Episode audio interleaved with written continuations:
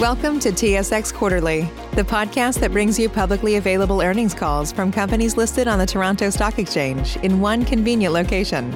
Gone are the days of looking through confusing websites. You'll find the important information right here. Enjoy the call.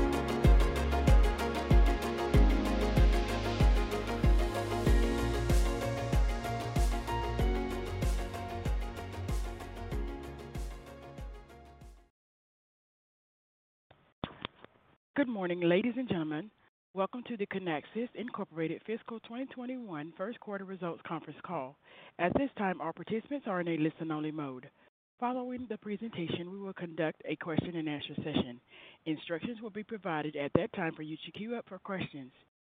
I'd like to remind everyone that this call is being recorded today, Wednesday, May 5th, 2021. I will now turn the call over to Rick Wadsworth, Vice President of Investor Relations at Kinaxis Incorporated. Please go ahead, Mr. Wadsworth. Thanks, operator. Good morning, and welcome to the Kinaxis earnings call. Today, we will be discussing our first quarter results, which we issued after close of markets yesterday. With me on the call are John Sicard, our President and Chief Executive Officer, Richard Monkman, our Chief Financial Officer, and Blaine Fitzgerald, our Executive Vice President of Finance. Before we get started, I want to emphasize that some of the information discussed on this call is based on information as of today, May 5, 2021, and contains forward-looking statements that involve risks and uncertainties. Actual results may differ materially from those set forth in such statements.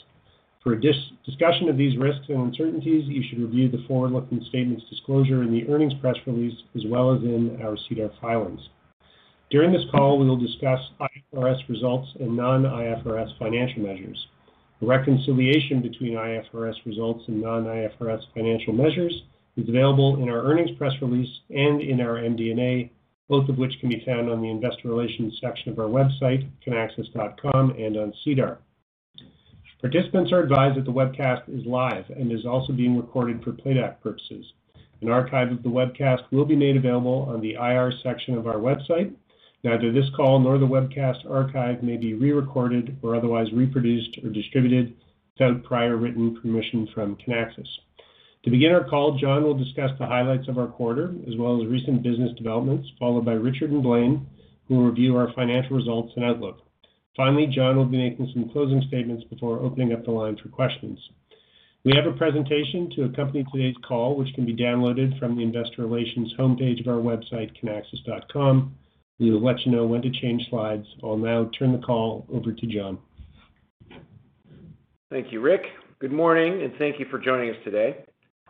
First, as always, I hope you and your loved ones remain healthy. Nothing matters more. In particular, I'd like to let our fantastic team in India know that all of us at Kinaxis are thinking about you as you battle the very worst of this horrible pandemic under extremely difficult conditions.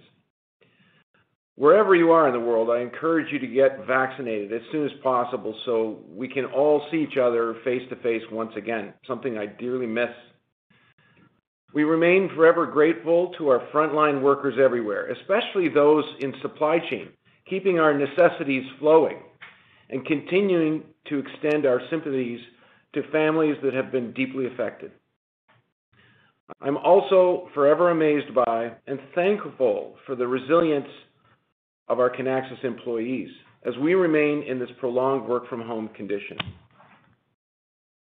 Turning to slide three, I'm pleased to report a strong start to our year, including SaaS revenue growth of 19% to 40.6 million, total revenue of 57.7 million, and an adjusted EBITDA margin of 16%.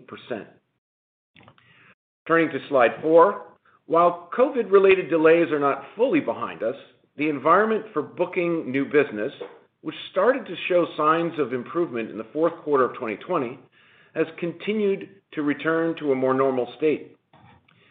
We won a record number of new customers for a first quarter, which, together with project expansions, resulted in record first quarter incremental subscription bookings. These positive first quarter results, coupled with a continuing healthy pipeline of opportunities, reinforces our outlook for 2021. Assuming these trends continue, we remain even more confident in a return to higher SaaS revenue growth rates in 2022 and beyond.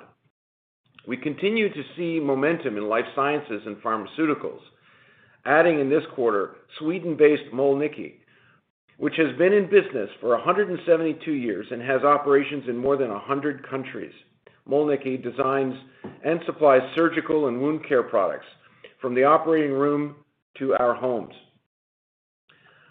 Alvogen is another win for us, a global pharmaceutical company focused on developing, manufacturing, and selling generic, branded, and over-the-counter products for patients around the world. The company has commercial operations in 20 countries with 1,700 employees.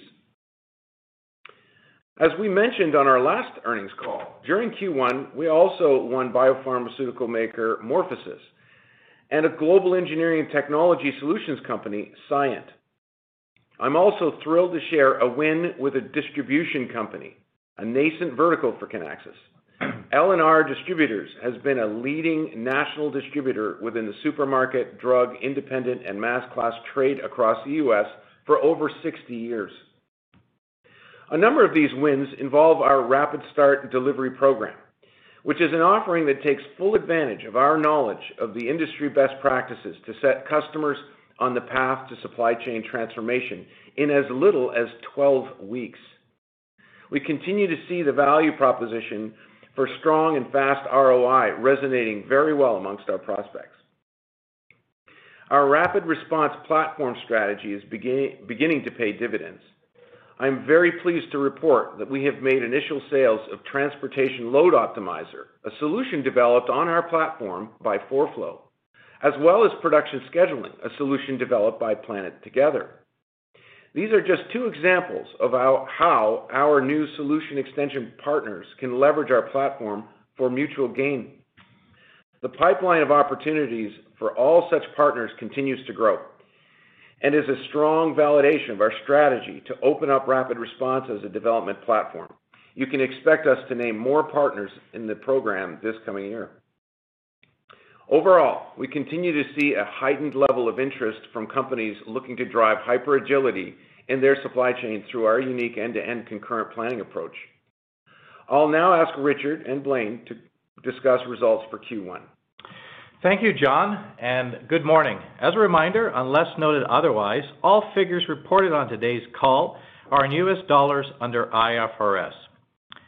Looking at slide five, you'll see the total revenue in the first quarter was up 9% to 57.7 million, as healthy growth in SaaS and professional services revenue was offset by a normal cyclical decrease in subscription term license revenue.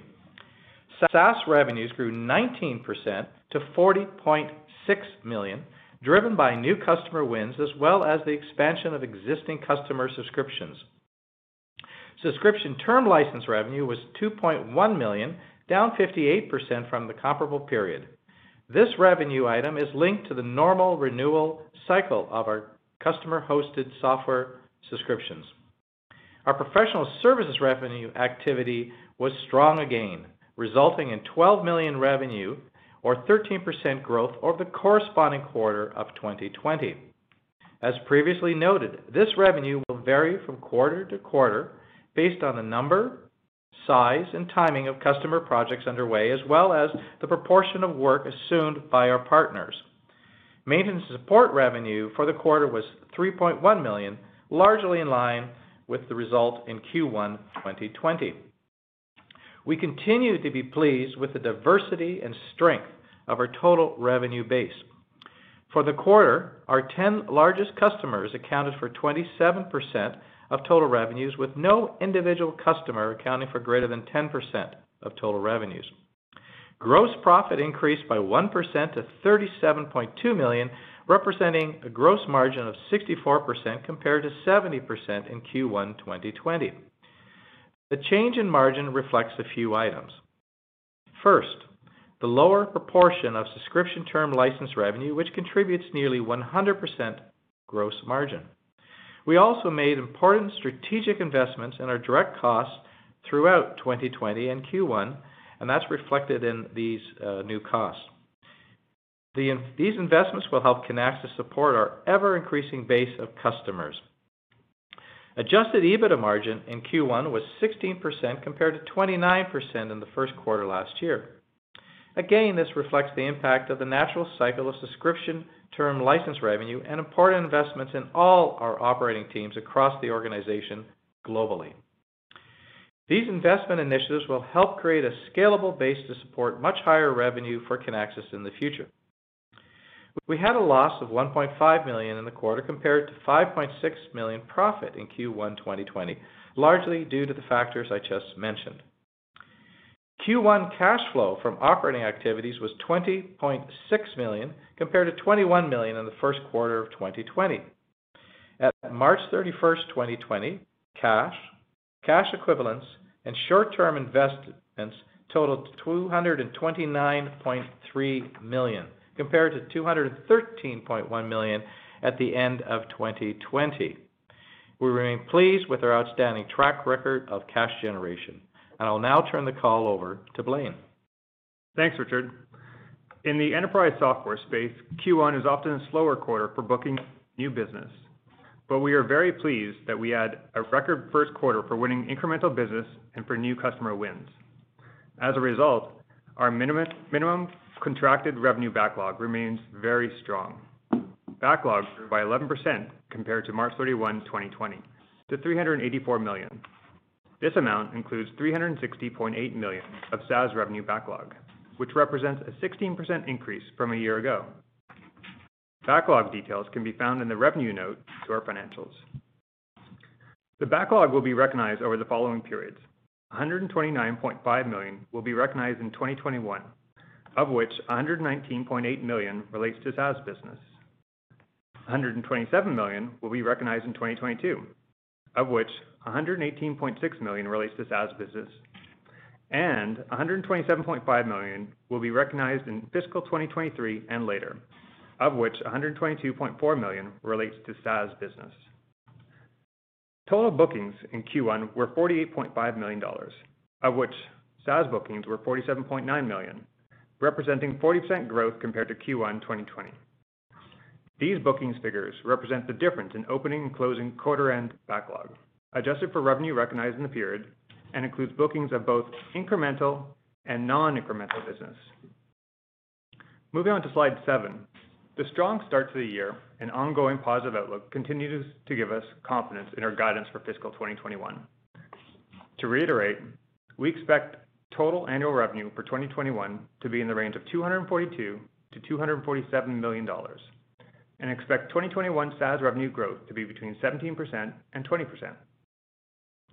Based on the normal cycle of customer-hosted subscription renewals, we expect subscription term license revenue to be between 3 million and 5 million dollars in 2021.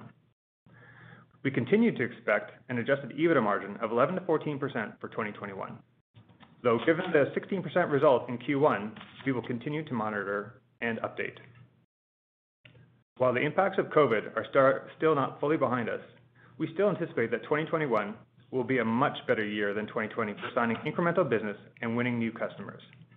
As a result, we continue to see 23%-25% SaaS revenue growth as a sustainable target over the midterm, including for 2022. We will give specific annual guidance on our usual cadence. Thank you for your continued support of Kinaxis. With that, I will turn the call back over to John. Thank you, Blaine. We're pleased with our positive start to the year and continue to see a heightened level of interest from companies looking to drive hyper-agility in their supply chain. Ongoing major disruptions in supply chain, whether microchip shortages, a container ship blocking the Suez Canal, or of course, COVID-19 and its variants, continue to hit the news and shine a light on our unique differentiated technique. Add to these the omnipresent and more mundane disruptions that impact supply chains daily, from delayed delivery trucks, issues on the manufacturing line, or large purchase orders that customers want to accelerate, and you start to see how invaluable concurrent planning is for our customers. The weakness of rigid legacy cascaded techniques that introduce latency in planning and follow a functionally siloed approach are being exposed every day. I am confident that Kinaxis has never been in a better position to serve our markets. As always, Thank you all for taking the time to join us on this call. With that, I'll turn the line over to the operator for Q&A. At this time, if you would like to ask a question, please press star followed by the number one on your telephone keypad. Again, it is star one. We'll pause for just a moment. Save big on brunch for mom, all in the Kroger app. Get 16 ounce packs of flavorful Angus 90% lean ground sirloin for $4.99 each with a digital coupon. Then buy two get two free on 12 packs of delicious Coca Cola, Pepsi, or 7UP, all with your card. Shop these deals at your local Kroger, less than five miles away. Or tap the screen now to download the Kroger app to save big today. Kroger, fresh for everyone. Prices and product availability subject to change. Restrictions apply. See site for details. You have a question from the line of Daniel Chan with TD Securities. Hi, good morning. Uh, you commented that you saw record Q1 incremental bookings from new customers and expansions, and I, I just want to drill into this a bit more. Given what sounds like a heightened sense of urgency to modernize supply chains in the current environment, has there been a change in the size of these initial deals that you're seeing? And has the pace of expansions also changed compared to what you saw before the pandemic?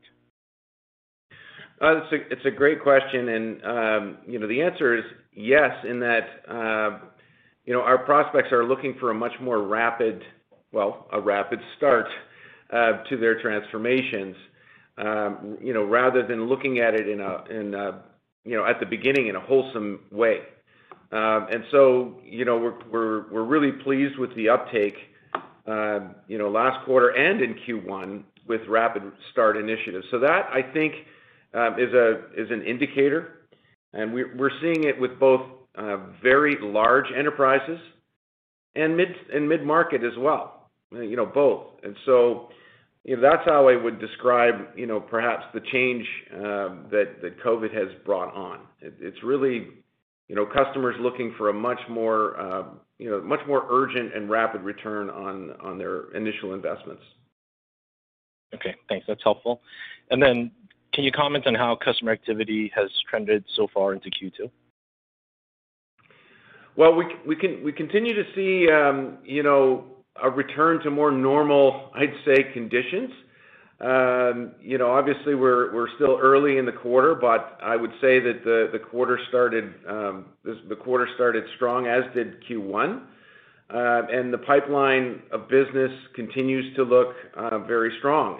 You know, I see the pipeline strengthening in every uh, vertical and every geography. So I don't see necessarily a concentration problem at all. Um, and so, yeah, I would say, you know, we're cautiously optimistic. Um, obviously, you know, every day you read the news and COVID's not behind us. Um, and so, you know, we're we're cautiously optimistic that we're closer to the end of it than we are the beginning. And we're certainly seeing a trend right now towards a more normal, uh, you know, operating environment. Thank you.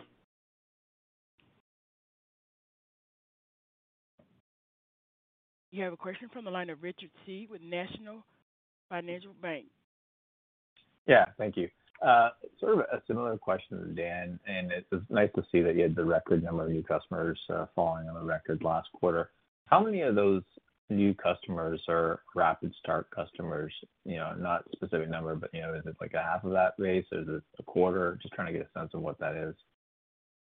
Yeah, I, you know, when we look at, uh, you know, obviously we don't disclose the, you know, the details of every deal or, the, customer counts in a given quarter, but I could tell you that it's roughly double that of the same quarter last year in terms of net new customers. And I will also tell you, as I, as we described last quarter, you know, we're seeing um, more activity from the mid-market.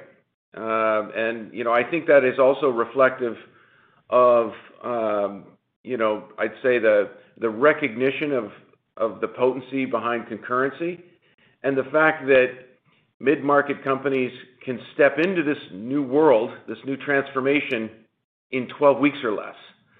And so, You know, you know, we in this, you know, in Q1, we certainly um, saw a continuation of progress in the mid-market space. But again, you know, great question, Richard. I'd classify it as roughly double the number of customers added in Q1 as the same period last year. Okay. Is it fair to say that given RapidStart is kind of like a rapid response light version, so to speak, that you know, sort of the value of that contract is really a fraction of what a full deployment would be? And uh you know, to get those conversions of these full deployments, you're obviously gonna get a of bit of a pickup. So the question is is that what's sort of like the relative ratio of rapid start versus rapid response? Is it a kind of a quarter, or a tenth of what a full deployment uh, value of a contract would be? Yeah. Well, every one of these uh, is a little different because the size of these organizations are different. So it's difficult, you know, to necessarily describe it as it's exactly X amount. Um, I will say, you know, it is less risk for a prospect to begin, you know, because you know, we're doing this inside of a 12-week window. It is a prescription. It is not a light version of RapidResponse. Um, that, you know, just for clarity, it's rapid response. It is concurrent planning, but it is a, you know, based on templatized best practices, and it is the first step that, um, you know, that a customer will take. So think of it as a, you know, a patient who has a severe fever, and they're looking to lower their fever before they can work on the cure, okay? And so they're looking for the, you know, call it a supply chain inoculation. That's how I often describe it. You know, we're the doctor, you're the patient. We're gonna come in here 12 weeks or less, you're going to feel an awful lot better. And when you feel better, you can now start to strengthen and cure the, you know, underlying governance model. Okay, great. And just one last quick one for me. So it's been around a year since you acquired Rubikloud. Um, can you maybe give us an update on the progress? I can't really tell, And um but I just wondering how much it's really sort of contributed to the business, um, you know, to the extent that you can provide any color on that, that'd be helpful. Thanks. Sure, Richard. So as uh, I think we described this in the last quarter, that we had been successful in, um, you know, what I'd say cross-selling their value proposition Um, into our base and into the CPG um, uh, arena and the CPG vertical, which was the first, you know, I'd say the first motivation for the for the acquisition. Um and and the second motivation was strengthening um, our our machine learning and AI uh, bench. And so we're we're thrilled with the talent that we've been able to add in that area and and have that talent implicated in um, RapidResponse and the rest of our um, ML and AI uh, uh, roadmap. Uh, the last element has been focused on retail. And so, you know, this calendar year, we're focused on um, merging in all of that technology into RapidResponse and getting it ready for the market. Okay. That's great. Thank you. You have a question from the line of Thanos Moschopoulos with BMO Capital Markets. Good morning. Uh, in terms of um, the traction you're seeing in the mid-market, can you clarify, um, are you targeting the mid-market through the same sales teams and and partners, or do you have an overlay focusing on um, the market specifically with dedicated salespeople? Yeah, it's it's a great question, Thanos, and I'd describe it this way. It's a little bit of both. Uh, You know, we have seen a also as a result of the Gartner MQ being published in uh in Q1, a record number of unsolicited inbound leads.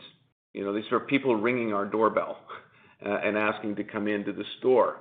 Um so we're thrilled to see that. And obviously, there's a a larger proportion of those that we're seeing now in uh in mid-market as we start to see, you know, success. Some, in some cases, we have, you know, mid-market companies coming to us, uh, uh, you know, with their free will. And in other cases, we have partners bringing them to us. And and so again, in this in this uh quarter, you know, the vast majority of net new business was influenced by our partner uh, our partner um, ecosystem. So it's a it's a bit of both. Okay. And uh would you characterize that across all geographies, or is the mid-market traction kind of more geographically focused in certain regions? All geographies. In Asia, Europe, and the uh, North American market. Okay. Um, from a product perspective, um, back at the uh, user conference, um, you had introduced some pretty neat AI capabilities um, with respect to you know suggesting scenarios and then implementing scenarios. Uh, just curious if that's been launched and whether um, that's something that's a factor um, in terms of deal wins, or whether that's you now being adopted by by clients, or is it early days for that? Yeah, It's still early days. Um, you know, we we're obviously thrilled with uh, the innovations of last year, especially around command and control. Um and and so that's been, uh, you know, picking up some traction and a lot of interest. Uh, a tremendous amount of interest with prospects. Um, still early days to, uh, you know, to highlight the, you know, any significant contribution. Okay. Uh, all right, I'll pass the line. Thanks. You have a question from the line of Paul Steep with Scotiabank. Good morning. Um, John, maybe talk about the partner solutions and maybe the genesis. We know you launched a new transportation planning app on the App Warehouse yesterday. Can you talk to where that's at um, at this point? Yeah. So you know, this is a, you know, it's just an extremely exciting um, time for Kinaxis and a long time coming. You know, getting getting rapid response uh, exposed to third-party developers so that they can build intellectual property on top of rapid response. And that, by definition, eliminates our own development teams from being a bottleneck uh, in delivering net new value to customers. And so, you know, I couldn't be more thrilled. Uh, you know, it, it's been a great quarter, and that's been one of the greatest highlights, is having a third party, uh, 4flow, um, successful, as well as Planet Together in, in selling uh, their their extensions on top of rapid response. We have several several other um, development projects in the works with several other uh, solution extension partners. And so, you know, throughout this year, I'm very confident you're gonna be seeing more um, unique applications being posted on our warehouse and more press releases of successes and, solution extension partners. It's it's just a thrilling, absolutely thrilling uh, time for us, um, and and for our customers, quite frankly.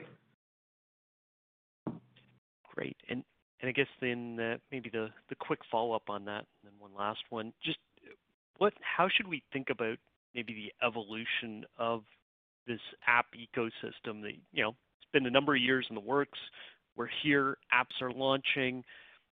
What are you seeing in terms of customer interest and uptake? Obviously, you just launched now the third one and more to come. What's sort of the customer response so far? And then I've got one quick follow-up. Thanks. Yeah, it's it's been really good. Uh, you know, we're you know demonstrating these applications together with with these partners. Um, you know, the integrations are completely seamless, um, extremely tight, and for our customers, they feel like they're they're still, you know, working with uh, rapid response, and and they're still getting benefits of concurrency. So, you know, I, I, I think it's still early days. As excited as I am, um, you know, we're seeing the initial successes for our for our investments here.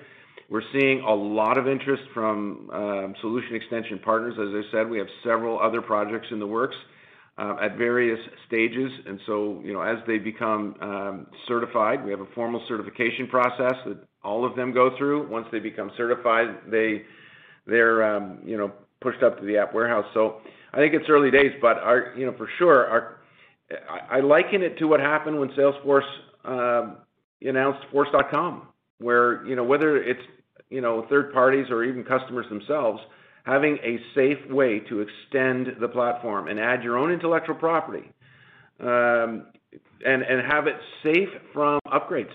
That's the you know that is the that's the holy grail in my opinion. And so you know we haven't really invented this technique. I, often quote the uh, Force.com type of uh, uh, analogy. Um, you know, but I think our customers are to love it. Uh, well, we're already seeing uh, evidence of that, and so there's a there's already a strong pipeline of business uh, in three short months. You know, for some of these applications that uh, we're just talking about. Great. And then the last quick follow-up here for Blaine or Richard, maybe on the margin. Um, Was there anything noteworthy, guys, that you'd call out in the quarter that maybe, you know, had either investment or spend sort of push out in the year? Or should we think that that cost base, apart from normal seasonality, reflects where you're sort of at at this point? Thank you.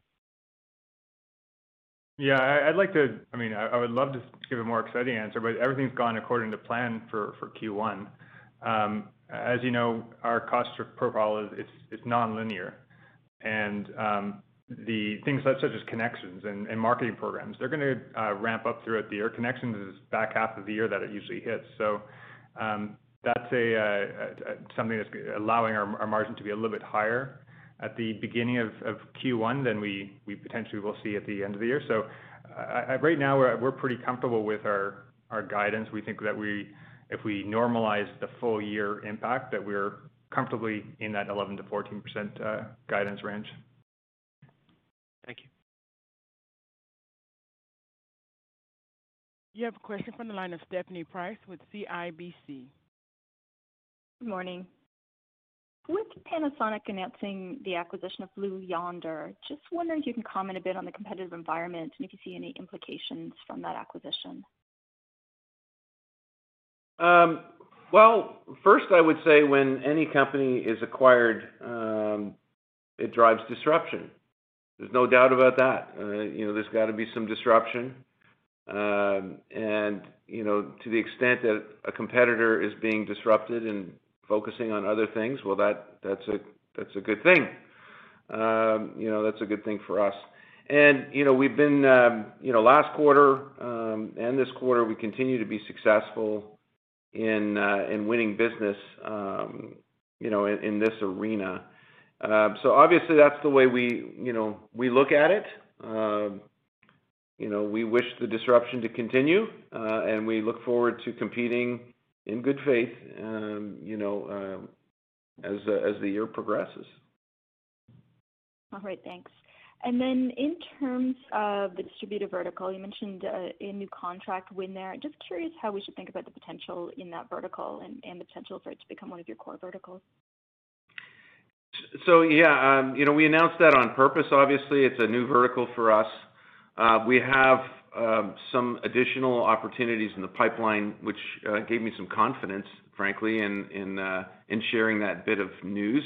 As you know from our history, we're extremely deliberate when we enter a new vertical and uh, look to establish some good um, uh, momentum and wins and proof. Um and so it's still very early days. You know, when you look at you know, how we grew um, life sciences, for example, you know, it's it was a six-year run to get to the point where we are right now. And and right now, life science continues to be Um, our number one vertical, you know, slightly uh, just slightly ahead of high tech. And um and so, you know, this, we're thrilled. We're always thrilled to enter a new vertical because it increases the TAM and increases our value, um, increases the leverage of our R&D spend because they get to leverage RapidResponse. The same technology is used for aerospace and defense, automotive, industrial equipment, life sciences, high tech, and uh, consumer packaged goods. And so it's it's just a great leverage point for us. Great. And then just one final one for me. Just given Rubikloud's uh, one-year anniversary here, just wondering how you're thinking about M&A at this juncture. Yeah, we continue to be very thoughtful about it, in fact. Um, we've increased our muscle, I would say, in uh, in evaluating, um, you know, potential accelerations Uh, to cover off some white space. You know, I would say, you know, there are certain areas that, uh, you know, that have some interest. Um, you know, I wouldn't say there's anything imminent at the moment. Um, and if you see anything during the year, it would probably be categorized more as a tuck-in than um, anything, you know, grand or large or disruptive. Uh, but I will say, you know, different from, say, a year ago, you know, we even during COVID, we went through two acquisitions um, successfully, and as a result, developed a stronger muscle around that uh, function. Um, and it is a topic which we discuss as a management team. So it's it's an active, I'd say, portfolio of work. Great. Thank you very much. Thanks, Stephanie. You have a question from the line of Deepak Kaushal with Stifel GMP. Oh, hi, guys. Good morning. Um, just a couple of follow-up questions for me. Um, you know, I think it was just building on Thanos' question around um, the mid-market strategy. You know, beyond RapidStart, John, what do you have to do differently from a sales product or even pricing strategy to fully penetrate the mid-market? Or do do you see that you don't have to do anything different at all? Just thoughts on longer term strategy for for penetrating that market fully. Yeah. What we've realized, you know, is that Uh, it's not just mid-market. I think maybe this pandemic has been the catalyst uh, to get supply chain as a global craft to rethink the governance model. It's that grand. It's not like, "Oh, we just need better technology." No. You know, mid-market, large enterprise, um, they're looking at changing the governance model. Now, you know, there has been studies now uh, published on how companies that leverage concurrency over a cascaded planning, how have they fared during COVID versus companies that have not leveraged concurrency. And, and so, uh, and the reports are are overwhelming, quite frankly. It's, It's quite obvious that those companies that have already adopted concurrency as a governance model, as an underpinning for planning, have fared better during this pandemic than those who have not. And so that proof point now allows mid-market players to say, "Hey, I'll have what they're having," to quote a famous line. "I'll have what they're having." And um, what RapidStart does is it eliminates a lot of the risk because we're coming in and saying, "Hey, it's you're inoculated, if you will, in 12 weeks or less." And we have successfully deployed in 12 weeks or less for mid-market companies. And so that's, you know, that gives us a lot of confidence. In terms of doing anything differently, certainly, you know, these companies are, you know, they're looking for reduced amount of risk and an earlier start. Uh, and, and I think, you know, as Thanos mentioned, the net effect of this strategy is we fully anticipate an increase in that, you know, I'd say the expansion opportunity. Because we're we know, hey, we're just we're just getting started. This is like step zero. And we've already had expansion occur after a rapid start. That's already happened. So you get to the 12-week window, and they go, "Okay, we're thrilled. We're feeling so much better. Our fever is gone, and we'd like to take step one." Okay? And they start to expand further from that point. So I think over time, it's early days, obviously, but over time, I'm looking for those indicators over the next 18-24 months, where we'll start to see Um, some potential for an increase in expansion of uh, subscription over, um, you know, as a result of RapidStart. Okay, great. That's helpful. And then just to follow up on, I think it was Richard's question about Rubikloud. You know, there's been a, you know, rapid adoption of e-commerce and retail. Um, are you starting to see that move the needle for your business, either with Rubikloud or organically? Or is this something that we should still expect to come as the integration matures? I mean, I guess, what inning are we in, and how would you evaluate your penetration of the e-commerce segment of the retail market today?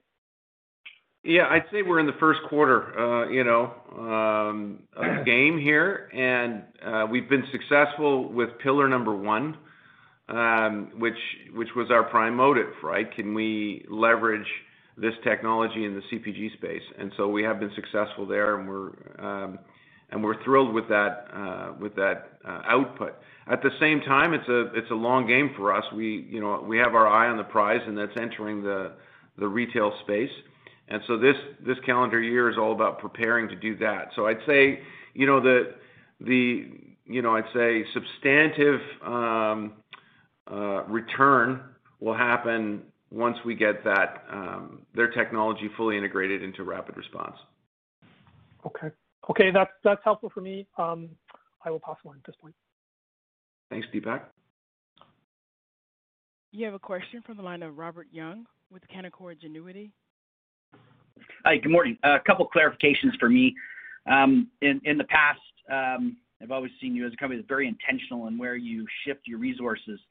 And I think, you know, maybe different than, I mean, adding on some of the questions on the mid-market, it's always seemed to me as the mid-market's been out there, it's just been Kinaxis has been unwilling to put the resources there. I think that your some elements of your sales organization probably love to go after the mid-market. And so I think if I look at this from a different point of view that says that the mid-market's there, is, is Kinaxis now saying that it's going to go after the mid-market? Yeah, it's you know, uh, great question, Rob, and you're right. You know, um, those who follow us closely would see press releases and and say, yeah, that's not that's a mid-market company that they just closed there. And so you you know, I'd say that we would be more um, opportunistic, not necessarily targeting mid-market in our in our past life. Um, whereas today, it is definitely more deliberate. It is definitely more deliberate. And you know, part of that is in in the pricing, packaging, and and the promotion of rapid response and how we how we target. Um, and and I so so I think you're going to continue to see more success uh, in the mid market. The other thing that um, I'd say we're drafting, to use a, cycling term, uh, we're drafting off of uh, proof points. We're drafting off of some of the greatest companies on the planet adopting concurrency as an underlying governance model and recognizing just how powerful that is. You know, I've had, you know, 40, 40 plus interviews with chief supply chain officers in the last six months. And the one thing I'm hearing, which is quite uniform, is incrementalism is dead. People are looking for a breakthrough. They're recognizing that the past 30 years won't survive the next three. And so, uh, and so I think the mid-market is looking at how the greatest supply chains in the world have governed themselves, and they're just saying, I'll have what they're having. The proof is there. Uh, I think our technology has matured also with that. The opening of the platform has matured. Our integration processes have matured and brought, you know, we are now capable of deploying rapid response in all its glory in 12 weeks or less. Um, and perhaps, you know, in, years ago, you know, when you and I first met, I wouldn't have been able to say that. Um, and so I think that's what's really fueling, um, you know, our, deliberate approach here. Okay. And then um, the distributor, uh, the new vertical you're talking about, you said it specifically that it expands the TAM. When I look at this, it looks like it might just be uh, an element of retail and CPG. It sounds like you're breaking it out as a brand new vertical. Like, is there any, you know, size around the TAM that you would think of, or would it largely fall under underneath retail CPG at first? Yeah, retail CPG, well, CPG itself is a collection of uh, verticals. It is so um, large. And so, you, yeah, you're you're right to think of it that way. Um, and you know, when we think of CPG, you know, there's food and beverage, there's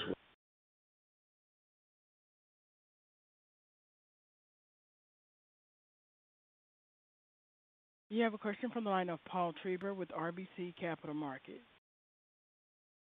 Oh, thanks very much, and good morning. Um, yeah, I, John's line, I think it got cut off in the last question, so I just want to make sure John is there before I start.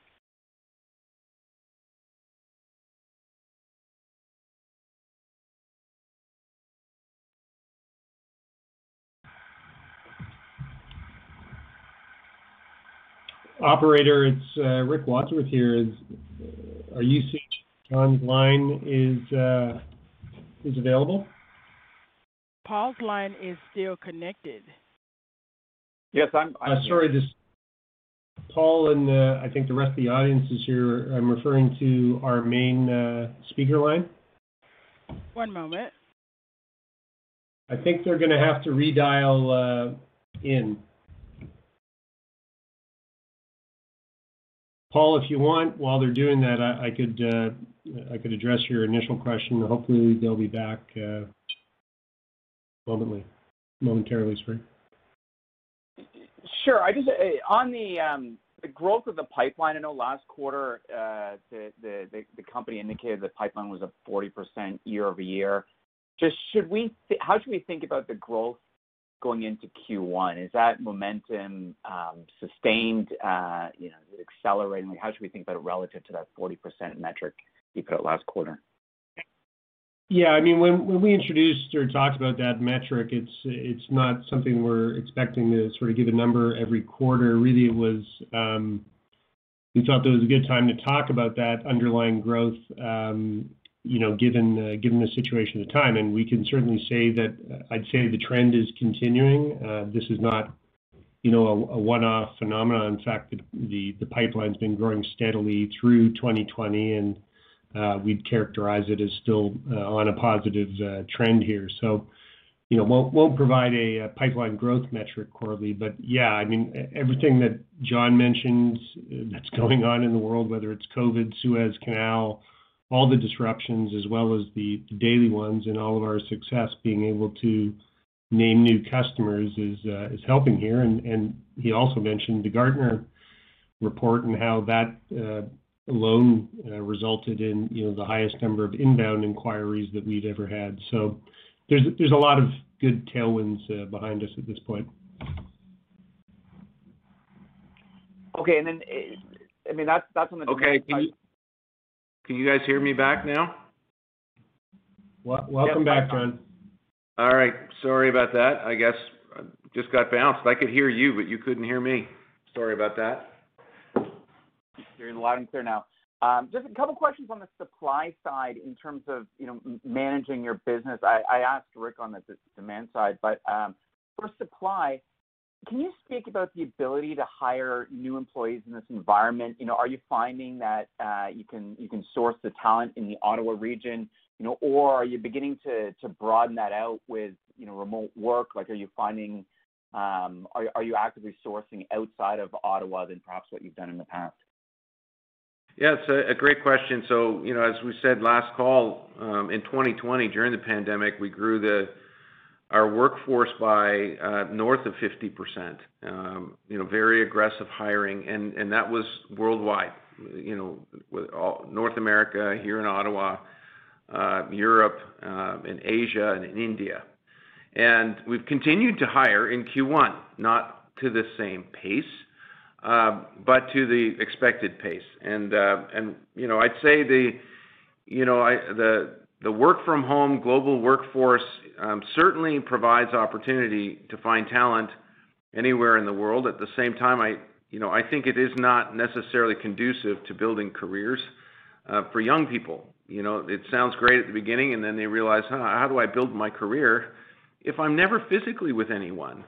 I'm um so I'm not a buyer of work from home perpetually. I'm just not a buyer of that. I think ultimately culture will erode. That will, you know, you will forego culture as a result. I think there's a reason why people are stronger together. I think there's a reason why communities are stronger when they lock arms. And so, you know, our approach uh, going forward will be, um, you know, hybrid. This is what we're hearing from our employee base. They prefer a hybrid approach, but they are all looking forward to seeing each other once again. And you know, we're gonna we're continuing our work on our our, our new global headquarters, which we're still on target to move in in Q1 of 2022. and It will be a magnet, you know. We're going to magnetize that place and and uh, it will be a place employees will want to be.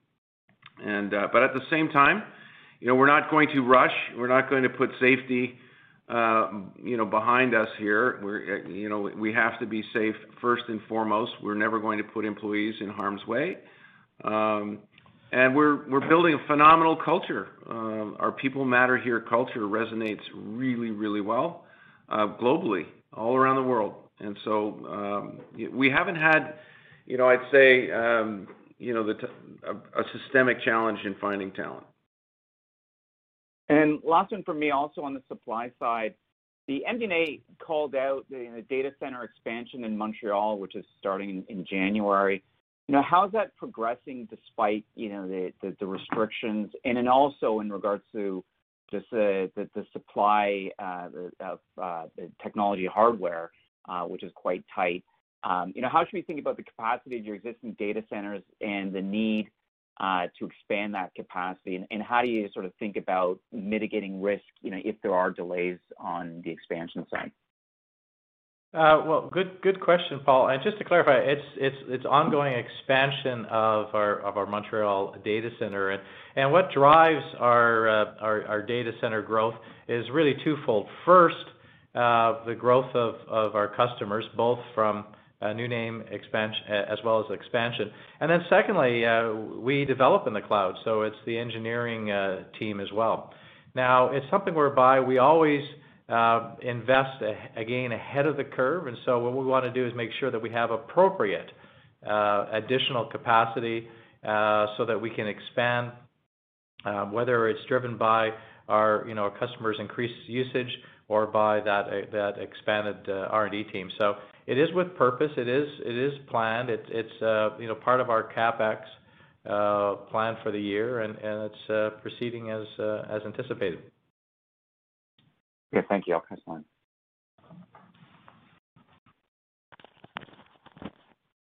You have a question from the line of Suthan Sukumar with Eight Capital. Good morning, gents. Um, when looking at your recent wins, um, how much of that that is being driven through the rapid direct model versus traditional rapid response model? And and how much of a role do partners versus direct sales play in kind of driving new deals through this new program? It's it's about the same, actually. I wouldn't say that, you know, uh, we've shifted our practice or our sales protocols. Um, we haven't shifted our approach to leveraging partner influence and involvement. Uh, we haven't shifted away from having partners, um, you know, more and more become prime on on deployments. Um, you know, so I I wouldn't say there's any there's been any shift at all, um in that regard. Okay. Um great. Are you are you guys seeing any any uh, learnings um, from RapidDirect that you can take back into your traditional deployments to maybe improve overall uh, the launch time frames? Uh, okay. So, if I understand you correctly, when you say RapidDirect, you're meaning what we call rapid RapidStart, um, which is that a program-. Yeah. Yeah. Okay. Um, well, in that case, you know, we're definitely seeing a shift in um in in customers, more customers now than um, same time last year, um, looking at RapidStart as the as their first step. And it's too early to say, you know, it's too early to say this out loud as something that is systemic, um, but we have experienced uh, faster uh, sales cycles as a result of RapidStart. As you would imagine, we're dramatically reducing the amount of risk that a prospect has to take to get started. And so um, you know, early days, we're monitoring that very closely. As we we've always said, when we look at our cohorts of deals, they tend to be in that 18-month range in terms of sales cycle. You know, with RapidStart, there's the potential to you know, to basically lower that number and start to see um, a faster rate of close um, than we have in the past. Now, hopefully that, you know, I answered the question you asked, but that's, you know, for sure, you know, the most significant um, thing that we're watching right now is the sales cycle. You know, does something like RapidStart as a as a um a vehicle reduce the time to close? Great. No, thanks, Matt. That's.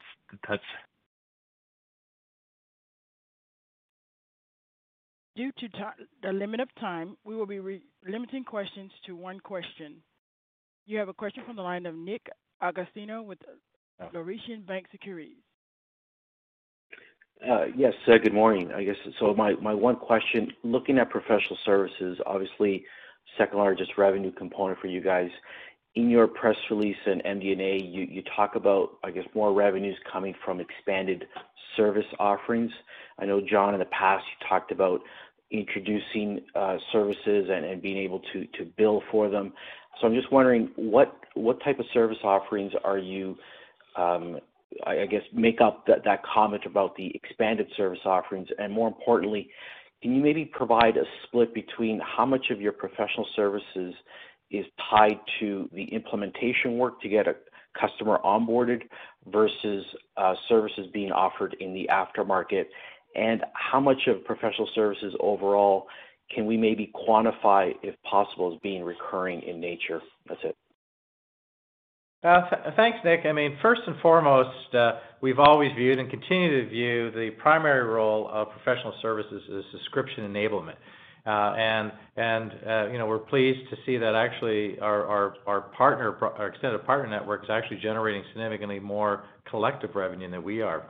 What we've done um, is just to continue that connection with our customers, and primarily through our Prana acquisition last year, is also now being able to cost effectively introduce what we call sustainment services. So this is after that subscription enablement, is the ongoing connection and helping them better use and leverage and expand their usage of uh, RapidResponse. Uh, uh, primarily though, that it the professional services are still focused though on on either the initial subscription enablement or or further expansion of that subscription enablement. And uh, any comment on, is that sustainment services, is that a recurring revenue stream or is that one time in nature as well? No, it's a recurring because it's living with our customers and living with their uh, RapidResponse experiences. So It is absolutely sustained, and we continue to expand our strong team in India. The skill set there is amazing. Uh, we have well Uh, 20 years of experience uh, building that and uh, they're a very very focused, knowledgeable team and have developed a rapport with our customers. So that is, you know, that's an ongoing um, just ongoing relationship. Okay. You have a question from the line of Martin Toner with ATB Capital Markets. Good morning, guys. Thanks for taking my question. Is it fair to say that customers looking for a more rapid return on their investment results in shorter lead times, smaller initial contracts, and then higher NRR over time? That's the that's the thesis for sure. Um, exactly in that order, right? Should we, you know, I would expect reducing the risk, increasing the um, return on initial investment, um, you know, and and providing a a path, providing a journey to transform their governance model, you know, will will yield those those uh, those outcomes, right? Now, it's too early to say. Uh, we we've seen we absolutely have seen some cases where uh, sales cycles are radically reduced, and in some cases, they continue to be exactly as uh, we have been seeing for 25 years. And so uh we're gonna monitor it very closely. Um, we're obviously very pleased coming off of a, you know, a record Q4 2020, and then breaking records in Q1 again, you know, um, and some of that the result of RapidStart. You know, we're gonna continue to monitor that and see if that becomes a trend. But it's a logical thesis. Super. Thanks for that. Uh and congrats on a good quarter. Um and I will leave it there. Thank you so much. You have a question from the line of Robert Young with Canaccord Genuity. Hi. You cut me off before. I guess you're letting me back in the queue here for a last question. Maybe just a quick one. The chip shortage, the impact on the automotive sector seems tailor-made for what you guys are doing. And so maybe if you could just use that as an example of maybe how the automotive sector is seeing your tool set in a different way, and then I'll just let you off the hook. Yeah. You know, I mean, it's another classic uh, major disruption that you can't plan around. You know, the the old techniques, the old governance models don't know what to do when such disruptions occur. And you're right, it's it's a perfect use of concurrency and and uh, scenario planning and trade-offs uh, and and so on. So, you know, we've certainly done very well in high tech, and I might even say more so in the, um, you know, the sub-segment in chip manufacturing And so, you know, the customers involved in that in that space for us um, are certainly leveraging our technology as a result. Um, you know, there's there's no doubt about it. You know, it's just one example. As I talk to other chief supply chain officers, whether it's a stuck boat, a plant fire, a COVID pandemic, uh, or material failing inspection uh, upon arrival in a at a factory, you know, all of these things are unplanned events, and all of these things require hyper agility to absorb. You know, you can't plan your way around it, um, and this is where concurrency works best. Okay, thanks. And there appears to be no more questions in queue. We will turn the call back over to Richard Monkman for closing remarks. Thank you, operator. As you know, we announced my retirement in March with Blaine transitioning to CFO on August 1st. Consequently, this is my 28th and final earnings call. I want to take this opportunity to thank the analysts, investors, and other listeners for your support over the years. It has been an absolute privilege to be part of the Kinaxis team and to share our story. Thank you and goodbye.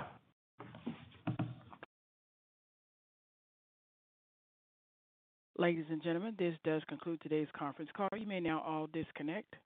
Thank you for your participation. Save big on brunch for mom, all in the Kroger app. Get 16 ounce packs of flavorful Angus 90% lean ground sirloin for $4.99 each with a digital coupon. Then buy two get two free on 12 packs of delicious Coca Cola, Pepsi, or 7UP, all with your card. Shop these deals at your local Kroger, less than five miles away. Or tap the screen now to download the Kroger app to save big today. Kroger, fresh for everyone. Prices and product availability subject to change. Restrictions apply. See site for details. participation.